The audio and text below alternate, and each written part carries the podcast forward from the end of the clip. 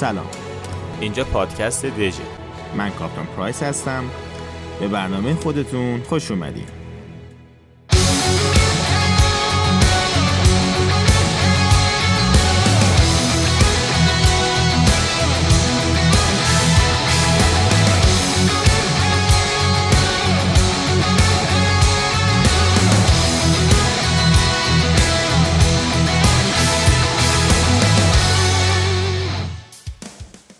توی این اپیزود موضوعی که می‌خوایم بهش بپردازیم راجع به یک وسیله عجیب و غریبه. یک شطور گاف پلنگ یا یک حیوله فرانکشتاین و در این حال بسیار مبتکرانه و خلاقانه و چیز عجیبی خلاصه. می‌خوایم با هم دیگه رو بررسی کنیم ببینیم خواستگاهش چیه چیه و از کجا اومده. و این وسیله وسیله نیست جز اکرانوپلن ها یا به قولی گران افکت ویکل ها وسایلی که از اثر سطحی استفاده می‌کنن برای شناور شدن. و در ادامه به تفصیل بهش می‌پردازیم.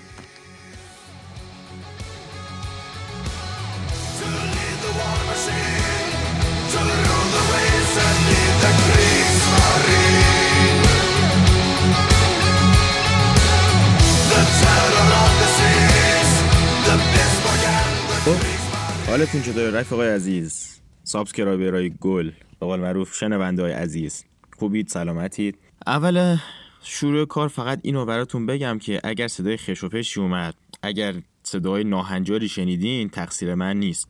امروز حسابی طوفان موقع ضبط و نمی‌تونم ضبط رو بندازم عقب. ولی یعنی هی یک صدای دستگاه تراشکاری و فرز میاد از ساختمون کناری.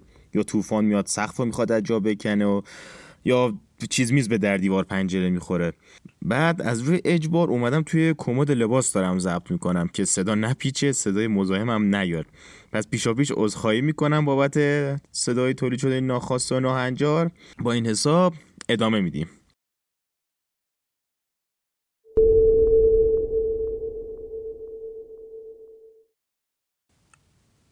تو جامعه میلیتاریستا وقتی اسم اکرانوپلین یا همون گرانفی ویکولا میاد ناخداگاه ذهنا و گوشا میره سمت حویلای خزر یا مثلا پروژه کلاس لون که تو شوروی سابق ساخته شده بود و برای مقابله با شناورای آمریکا می‌خواست به کار بره. منتها ما امروز به خود پروژه لون کار نداریم. ما کلا می‌خوایم یک بررسی روی وسایلی به نام اکرانوپلینا داشته باشیم. بدونیم که چی و خواستگاهش چی و چجوری کار می‌کنه و یک پیش زمینه و مقدمه بشه برای بررسی داستان پروژه لون و مابقی اکرانوپلن های شوروی سابق. پس فکر اون بند خدا رو از ذهنتون بیاریم بیرون که می‌خوایم بریم بپردازیم به اصل کار که اصلا این وسیله چی است نه یک پروژه خاصی. داستان ما از اونجایی شروع میشه که نیروی دریایی شوروی تو دهه 60 میلادی اصلا به پای نیروی دریایی آمریکا نمی‌رسید. الان هم نمی‌رسید یعنی تو دوره اوج اوج شورویش هم انگوش کوچیکه نیروی دریایی آمریکا نمی‌شدن. چه از لحاظ مثلا سطحی چه ناو هواپیمابر چه هواپیماهایی که مثلا تو خدمت نیروهای دریایی بود کار نداریم. شوروی وضعیت اسفناکی داشت. اسفناک نسبت به آمریکا منظورمه. مونتا تو بحث زیر سطحی ها و زیر دریایی ها خب روس هم زیر دریای اتمی به خدمت گرفته بودن و تا حدودی به تناسب به آمریکا رسیده بودن. مونتا یک فرق اساسی بود میان این دوتا کشور. زیر دریای آمریکا یک پشتیبانی سطحی فوق‌العاده قدرتمند و ناوگان آمریکا رو داشتن. در کنار هواپیمای گشت دریایی و ضد زیر دریایی و اصلا کلا نیرو هوایی نیرو دریایی. ولی ناوگان زیر سطحی شوروی می‌تونست مثلا تو مسافت های زیاد حرکت کنه ولی کشتی هایی که اون زمان رزمناوا و نافشکنایی که شوروی در اختیار داشت تو عملیات های طولانی و اقیانوس پیمایی های طولانی مناسب نبودن و نمی‌تونستن پشتیبانی از زیر دریایی به عمل بیارن. یعنی مثلا اگه زیر دریایی شوروی می‌خواست به خاک آمریکا نزدیک بشه خودش بود و خودش. هیچ پشتیبانی در عمل نداشت. حالا شاید بپرسین هواپیمای گشت دریایی قاره پیما مثل توپولوف 142 این وسط چیکاره بودن؟ اینجاست که می‌رسیم به صد نیرو دریایی آمریکا و ناوای هواپیمابرش که اگه هواپیمای گشت دریایی شوروی هم می‌خواستن بیان پشتیبانی کنن از زیر سطحی ها تو به, به, قول معروف به تور صد قدرتمند نیرو دریایی آمریکا میخوردن و هواپیمای رهگیر ناوای هواپیمابرشون. از اون طرفم به هر حال خب نیروی دریایی شوروی اگه می‌خواسته به آمریکا هم حمله کنه باید از صد کشورهای ناتو هم رد می‌شد. دیگه دریای سیاه دریای اژه کشورهای مثلا حالا بالتیک که از خودش بود کار نداریم. ناوگان شمالش زیاد کاری نمی‌تونستن بکنن به خاطر که اقیانوس های یخ زده و نمی‌دونم فصل سرما و کلا دور افتاده بودن و بیشتر تلاش و حرکتی که باید شوروی می‌کرد از سمت دریای جنوبیش بود که اونم باید از صد کلی کشور ناتو میگذشت که یکیش اصلا انگلیس بود با نیرو دریایی فوق العاده قدرتمندش. بعد تازه اگه اونم رد می‌کردن باید به نیرو دریای آمریکا میخوردن. بعد اگه نیرو دریای آمریکا هم رد می‌کردن تازه به گشت هواپیمای گشت ساحلی آمریکا می‌رسیدن. اونم رد می‌کردن. تازه به شناورای گارد ساحلی می‌رسیدن. کلا دهنشون سرویس بود. برای همین شوروی هرچی تخم مرغ داشته بود توی سبد اروپا چینده بود. یعنی فقط اروپا رو می‌تونست تهدید کنه تو دهه 60 تا 70 میلادی. یعنی قبل از به وجود اومدن موشکای بالستیک قاره پیما عملا شوروی دستش برای حمله به آمریکا کوتاه بود. و خب این یه مشکلی بود که ارتش شوروی و رهبراش رو به تفکر واداشت. اینا اومدن به خودشون فکر کردن آقا مثلا نسل اول بالستیکای پرتابی که داشتیم فکر می‌کنم موشکای آروان یا آرتو بودن. اگه اشتباه نکنم. که نهایت بردشون 2500 کیلومتر بود. و اگه از زیر دریایی می‌خواستن پرتاب کنن باید خب عملا نزدیک به سواحل آمریکا می‌شدن و که یکیش کوبا بود و ماجرای بحران موشکی و دهه 60 و که همتون خودتون بهتر از من بلدین و در جریانین. بگذریم.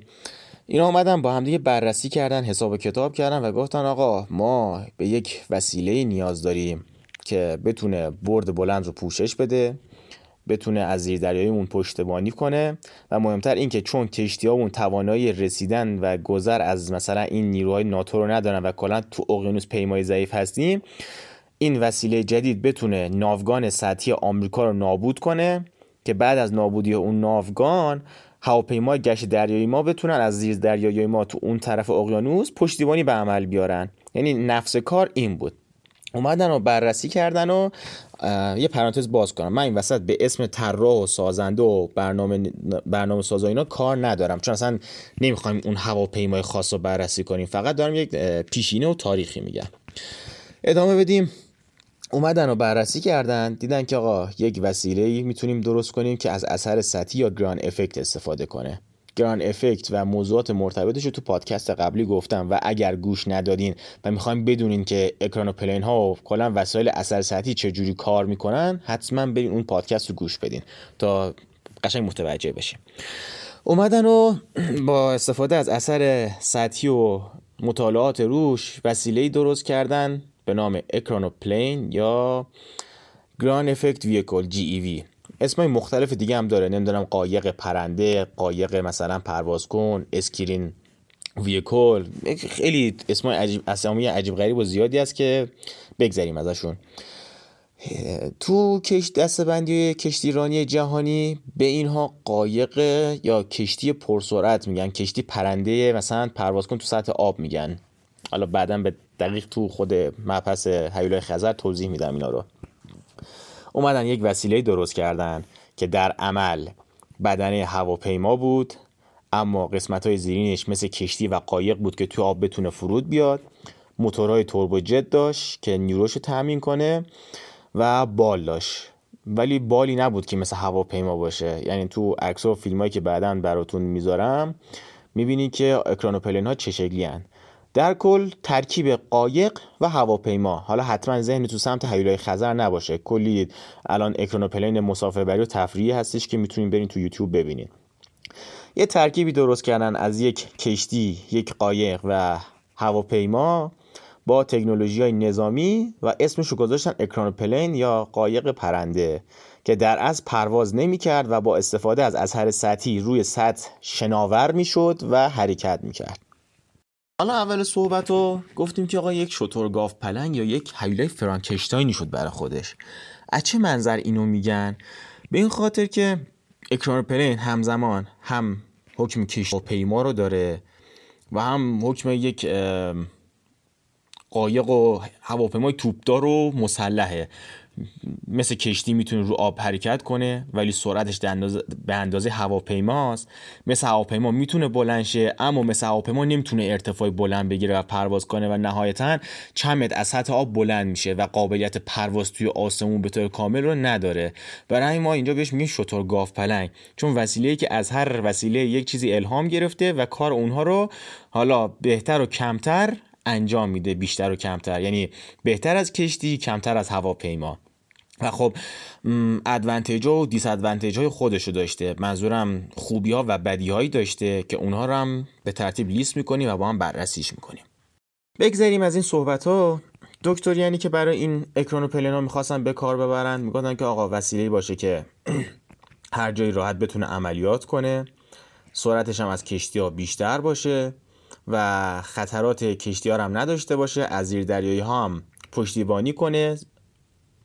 به قولی شناورای سطحی آمریکا هم از کار بندازه که همش منجر شد به پروژه به قول معروف لونا و سه تا پروژه ای 90 و اون یکی که اسمش یادم نیست. حالا به تفصیل میریم جلو. کار نداریم. پس اکران و پلین ها نیازی بود که شوروی داشت برای خلای کشتی اقیانوس پیما و ضعف قدرتش مقابل سطحی آمریکا و این پروژه رو به وجود آوردن و وسیله به نام اکران و پلین رو ساختن. و این وسیله هم توضیح دادیم که مثل هواپیما و کشتیه ترکیبی از همه و یک سری خوبی ها بدی ها داره. اما بریم ببینیم که خوبی های اکران و پلین ها چی هستن. خوبی هایی که میگیم از منظر جنبه نظامیه. یعنی خب این وسیله حالا چون غیر نظامیش هم بسازن کاربرد داشته ساختن.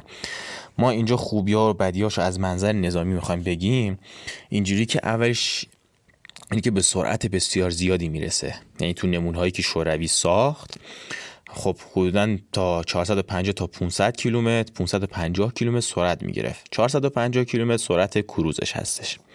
خب پس اولین ادوانتجش این بود که سرعت خیلی بالایی داشت نسبت به کشتی ها یعنی شما هواپیمایی نبودی که بخوای پرواز کنی به مثل به جاش مثل قایقای گشت ساحلی با این می‌تونستی تو ساحل گشت بزنی. مورد دوم این که توسط رادارها هم راحت ترک نمی‌شد. یعنی چی؟ این وسیله هواپیمایی نبوده که بره تو ارتفاع بالا پرواز کنه و توسط آواکسا یا رادار کشتی گرفته بشه.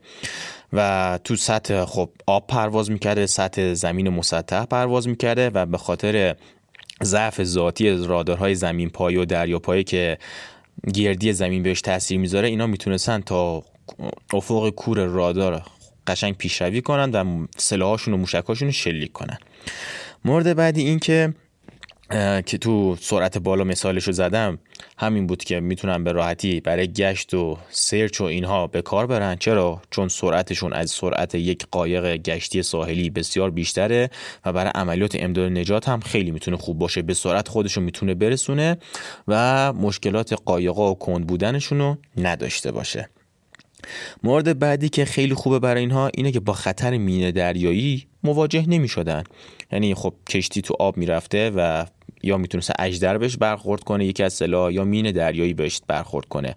ولی خب اکرانوپلین ها به خاطر اینکه رو هوا شناورن رو سطح شناورن خطر برخورد با مین دریایی رو هم نداشتن.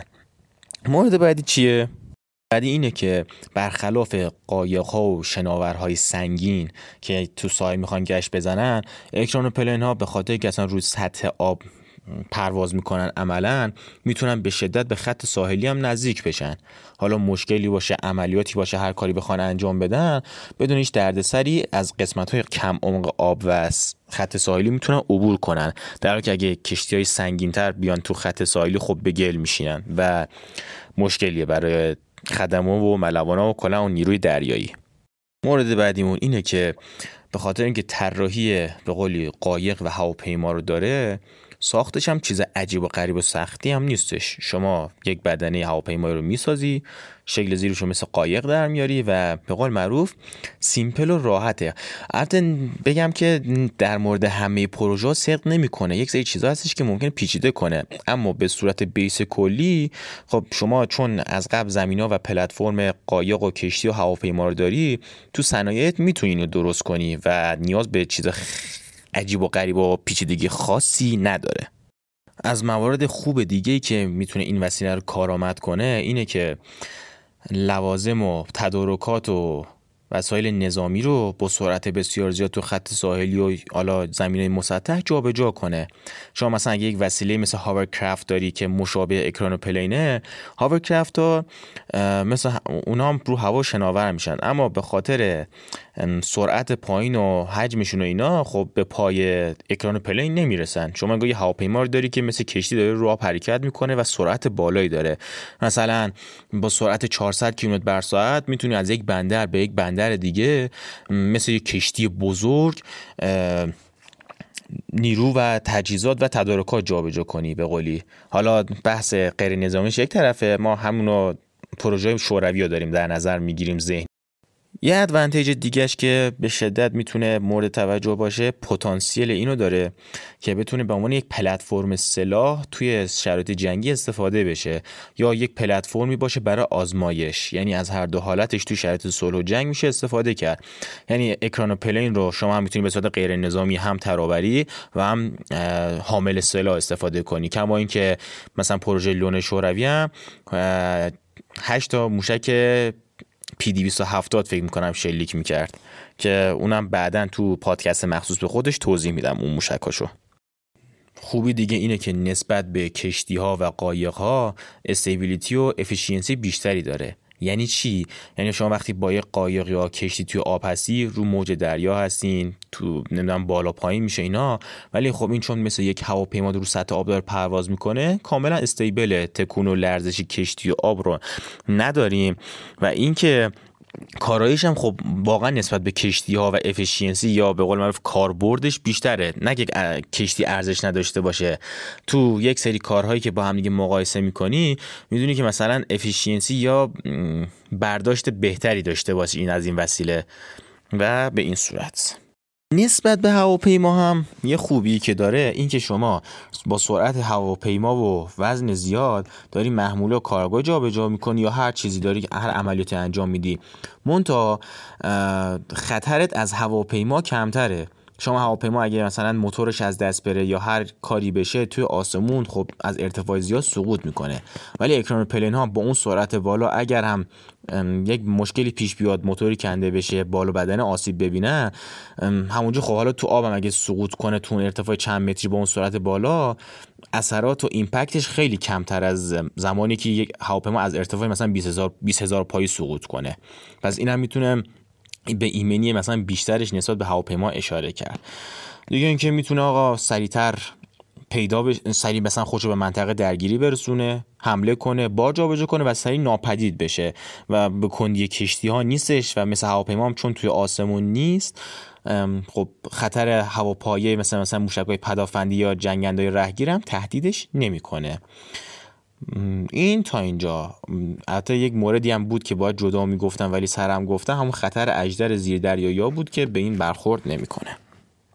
بریم دیس ادوانتیجا یا بدیایی که این هواپیما این وسایل به قول اکران پلینا دارن رو بررسی کنیم.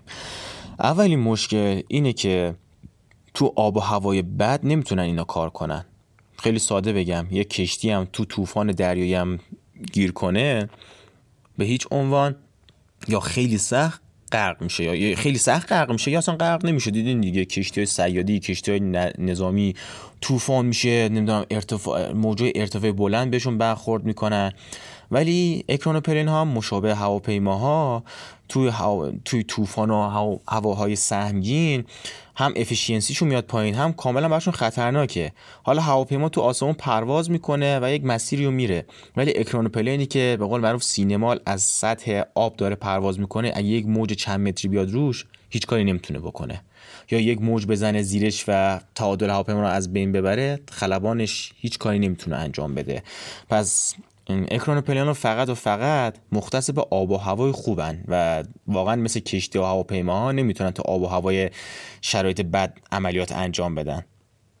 بعد اینکه یک مشکلی داره تا وقتی روی هوا ایربورن به قول معروف می‌تونه خوب مانور بده و از فرامینش استفاده کنه و حرکت کنه. ولی به محض اینکه لند می‌کنه فرود میاد روی آب یا هر محیطی دیگه اون مانوبیلیتی رو نداره. برای مثلا حرکت دادنش و چرخیدن و اینا یا باید یدکش کمکش کنه یا خب خیلی با سختی و با کمک مثلا thrust موتورا خلبانش این کار رو انجام بده و توانایی حرکتیش توی آب محدود میشه نسبت به هوا.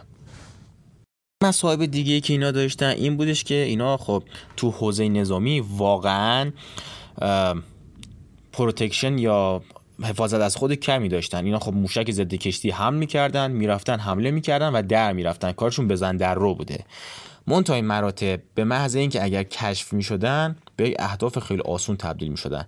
یعنی اگه هواپیما از بالا اینا رو می‌دیدن راحت یک موشک یا یک بمب روش می‌تونستن ول کنن یا با مسلسل روش بگیرن و برن فاتحش رو بخونن.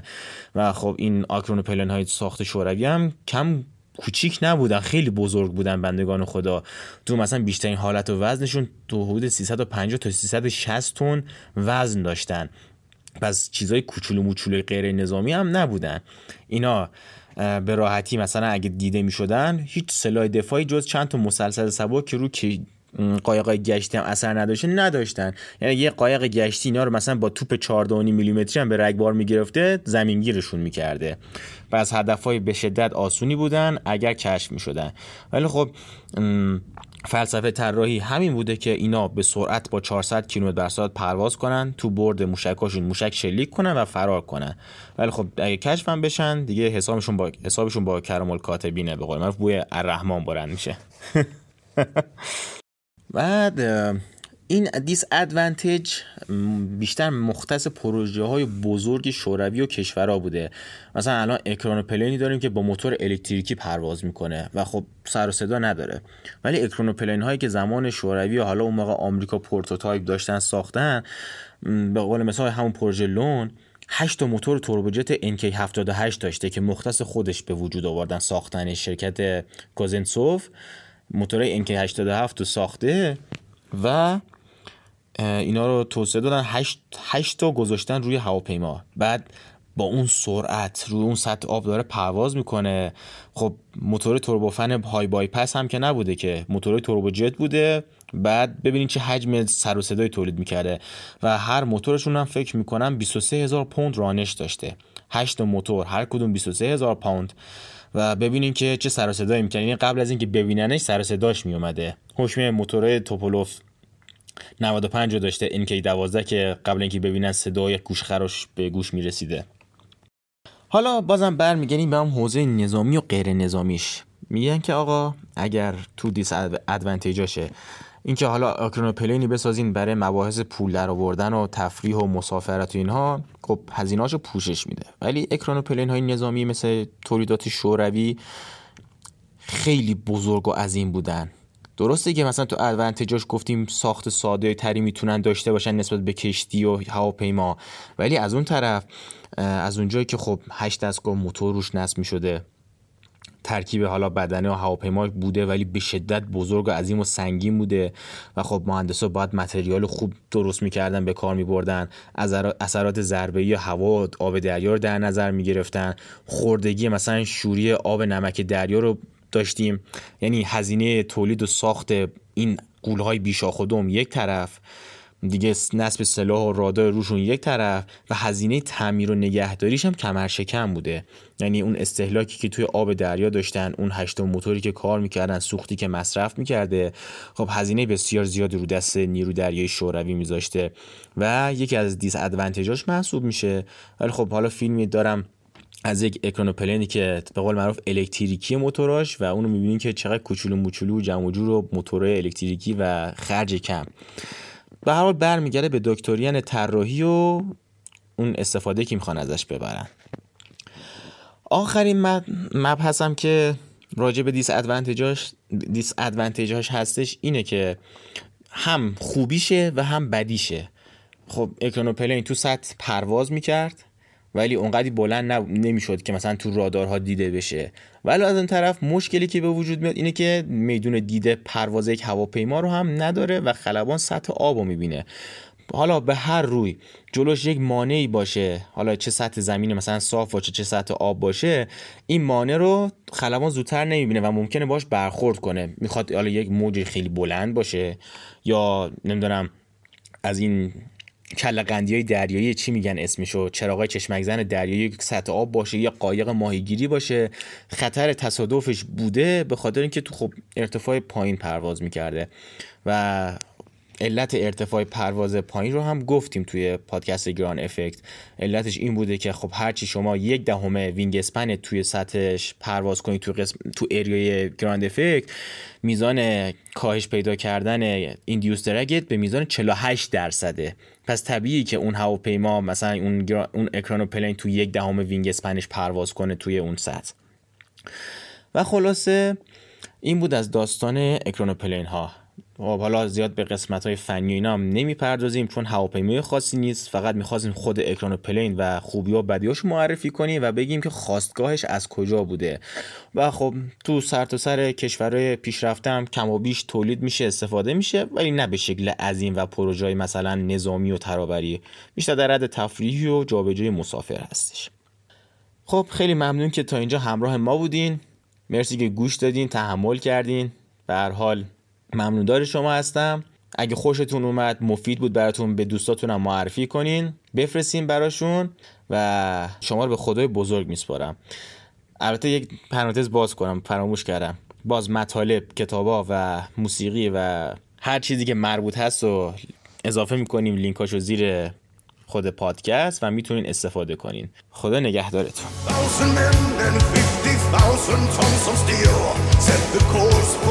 Atlantic with the allies on the hill.